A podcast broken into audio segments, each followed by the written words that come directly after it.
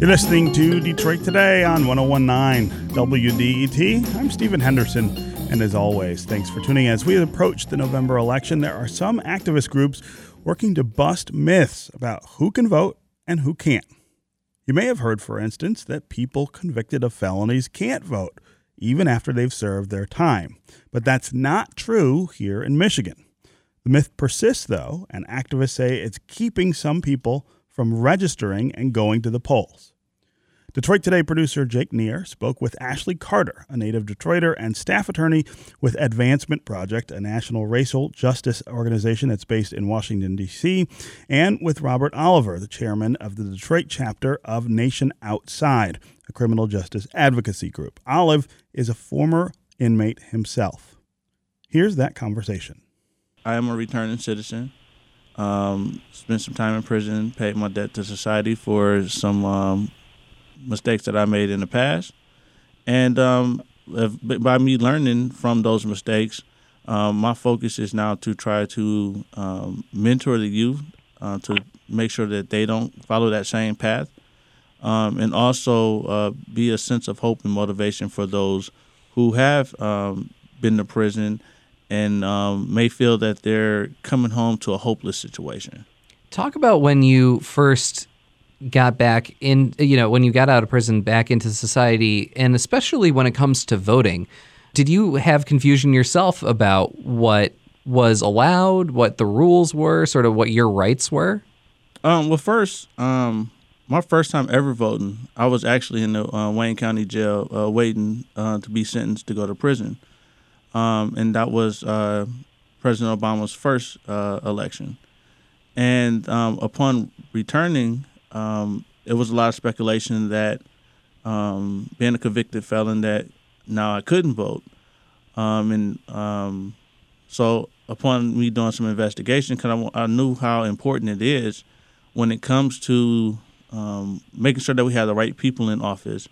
Uh, especially like when our local elections, like this year, where we have uh, governor uh, seat is open, attorney general, uh, our local judges and state representatives and things of that nature, who are all positions and people who can directly impact and affect our daily lives. And so uh, it was something that was important for me to be able to do. Um, and also for me, after finding out that I actually can, because Michigan is one of the few states where you can vote, um, Uh, with a felony conviction or uh, being released from prison, I wanted to make sure I educate as many people as possible so that way they can exercise their right as well. How did you figure that out? Um, um, researching, um, websites. Um, uh, the very first place that actually told me I could was uh, an organization called Michigan Voice.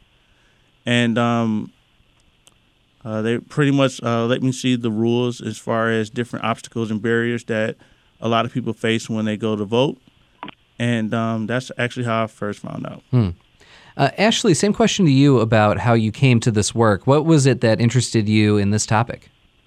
So um, I spent five years working as a public defender in New York City before um, taking the opportunity that I have here at Advancement Project.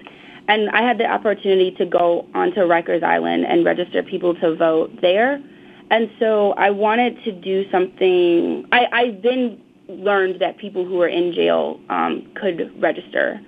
And then when I started working at Advancement Project, we were looking to find a way to engage with organizations in Detroit doing um, work around mass incarceration and policing.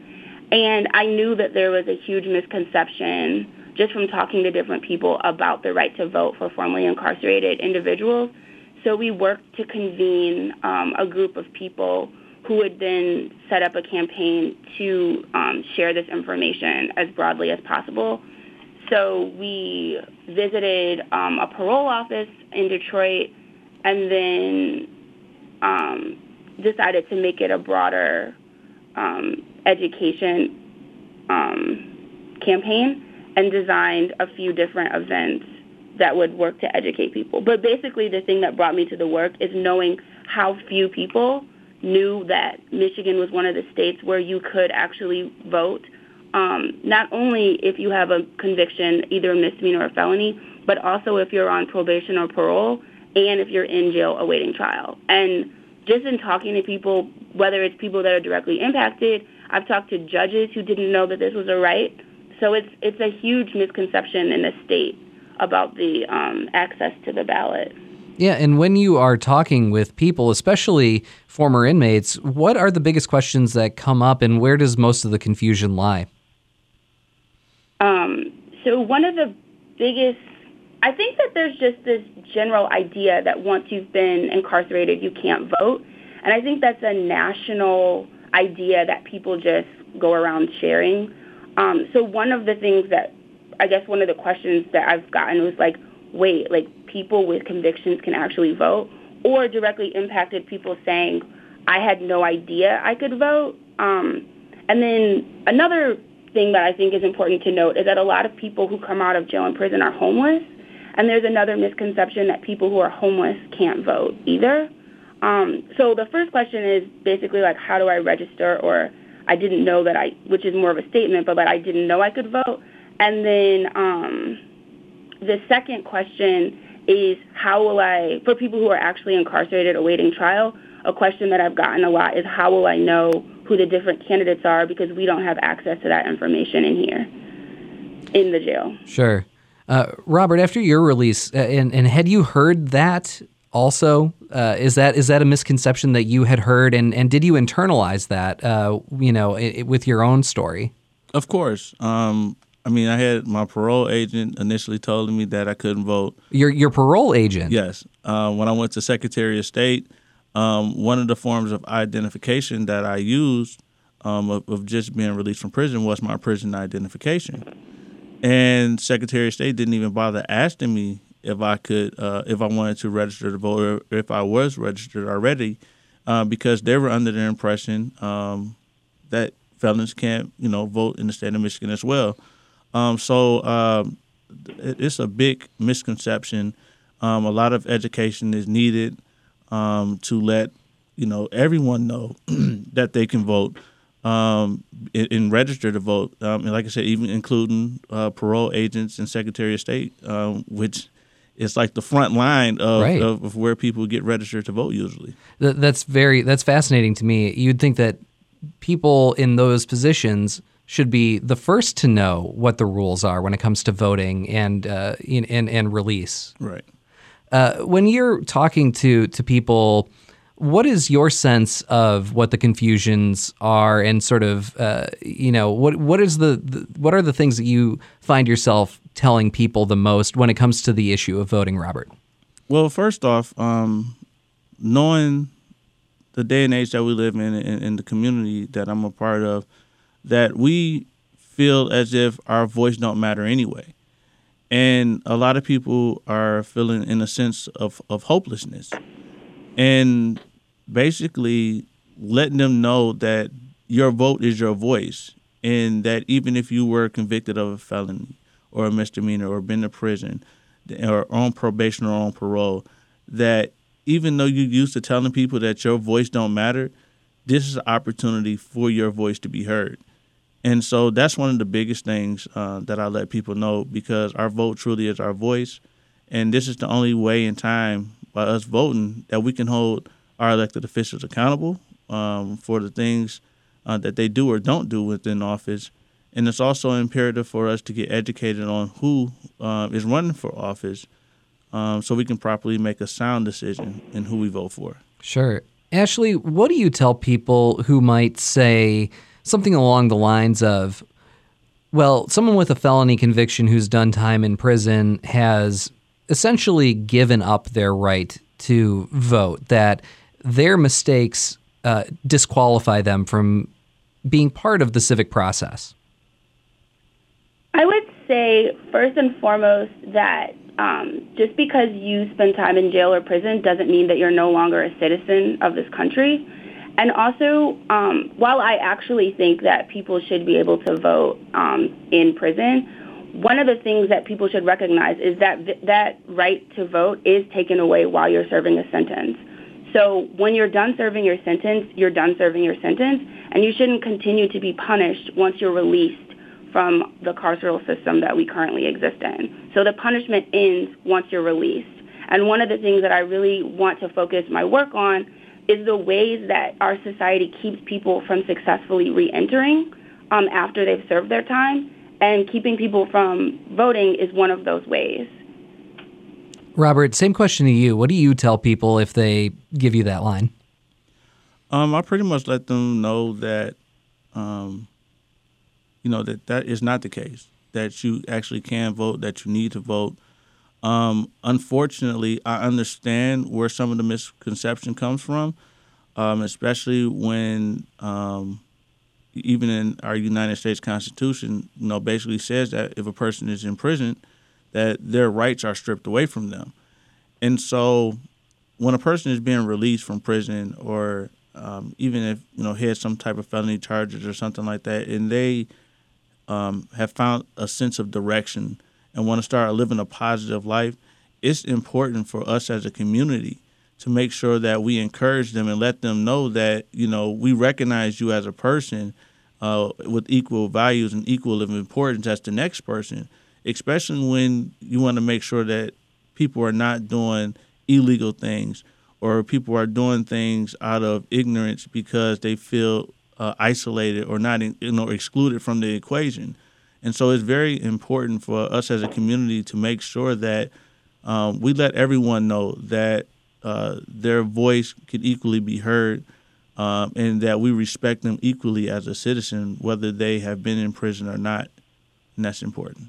Uh, I'm not sure that this touches specifically on the issues of former inmates, but I'm curious if you, either of you, have ideas or opinions about Proposal three on the Michigan ballot, which is about voting access. It's about, it would it would allow straight ticket voting, it would allow early registration, it would same-day registration, automatic registration. It has rules that would make it easier for service members overseas to send in absentee ballots.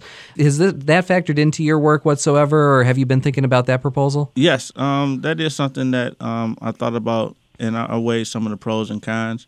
I most definitely think that um, on one hand, um, especially our, our, our, our brothers and sisters, men and women who are overseas serving our country, most definitely need to make sure that their voice is heard and their vote is counted. Um, and so if we can make it easier for them to be able to um, have their vote um, recognized, um, and then I'm all for that.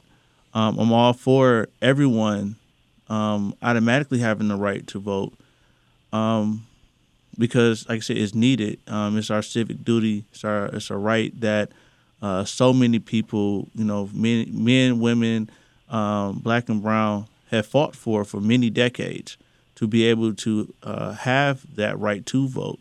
And so it is it's imperative um, from that perspective. I guess uh, the only downside that I kind of seen about that proposal was like. about the straight ballot thing. Mm. And I know it's it's convenient and easy, and a lot of people were used to doing, you know, just checking out the box at the top of the corner. Um, but unfortunately, I think it kind of restricts us to a degree, mm. um, due to the fact that every Democrat or every Republican that's on the ballot might not have our best interests at heart as a community. And so I think that um, we should be able to consciously um, select each individual who we want to vote for, um, because it might, you know, I might be a Democrat, but it might be some Republicans that uh, that that um, has the same interest on certain topics or certain issues that I feel is personal to me, uh, compared to the Democratic side, or vice versa. And so I, I think that um, that particular part um, is, is a very kind of touchy Um, aspect of that whole proposal. Hmm, that's interesting. Ashley, I, I know that you're not currently here in Michigan, but especially the, the automatic registration portion, that would basically mean that if you didn't want to be registered to vote, you would have to actively opt out. Otherwise, you're automatically registered. It, that's an interest that that seems to me like it might play an interesting role in this issue as well. I, I would agree with you. Um, I think that because we have so many key players in this system who are unaware of what is actually required to register to vote, automatic voter registration addresses those issues um, on its own. The other thing that really excites me about this is same-day voter registration. Mm-hmm. I think it's really um, disappointing that people have a certain deadline to register to vote, because there might be people who are late to registration but who are actually interested in voting. And by having a deadline to register, you're deterring people from exercising their right to vote. So that I also think the same-day voter registration would be a great addition. Mm. Uh, is there anything that I didn't ask you guys or anything that you want to say before before we end here? Because there's a, another popular misconception that if you don't have an I D, you can't vote. And in Michigan, that's not true. Um, in Michigan, if you come to the ballot or to the polling place and you don't have a photo I D, you can um, sign what's called an affidavit, which is just a sworn statement saying that you are who you are, and then you should still be allowed to vote. And I've done a little bit of um, poll watching, and I've seen people turned away for all kinds of reasons. But one of the reasons that a lot of people get turned away is because they don't have a photo I D. And so we want people to know that not only do you have a right to vote without an I D, you can ask for a special affidavit, which is this one statement, that would then allow you to vote without a problem. And the reason that that's particularly um, important for people who have served time in jail and prison is that a lot of people who are a lot of people who are newly released, but a lot of people in general just don't have a formal form of I D. And so that can be used, the rule that you need a photo I D can be used to further exclude people from voting, and we want to make sure that everyone has equal access to the ballot on Election Day. That was Ashley Carter, a native Detroiter and staff attorney with Advancement Project, a national racial justice organization based in Washington, D C, and Robert Oliver, the chairman of the Detroit chapter of Nation Outside, a criminal justice organization. They both spoke with Detroit Today producer Jake Neher. That's going to do it for us tomorrow. Today, I'll be back tomorrow. I hope you will too. Tomorrow, we are going to talk about scary movies. Tell us what your favorite scary movie is, and we want to hear from you about uh, what that is. So we're going to talk about my favorite scary movies as well tomorrow. Uh, Detroit Today is produced by Laura Weber Davis and Jake Neher. The program director is Joan Isabella. The technical director and engineer is Matthew Trevethan. And the associate producer is Gus Navarro. Detroit Today's theme song was composed by W D E T's Sam Bobian. This is one oh one point nine W D E T, Detroit's public radio station, a community service of Wayne State University. We'll see you tomorrow.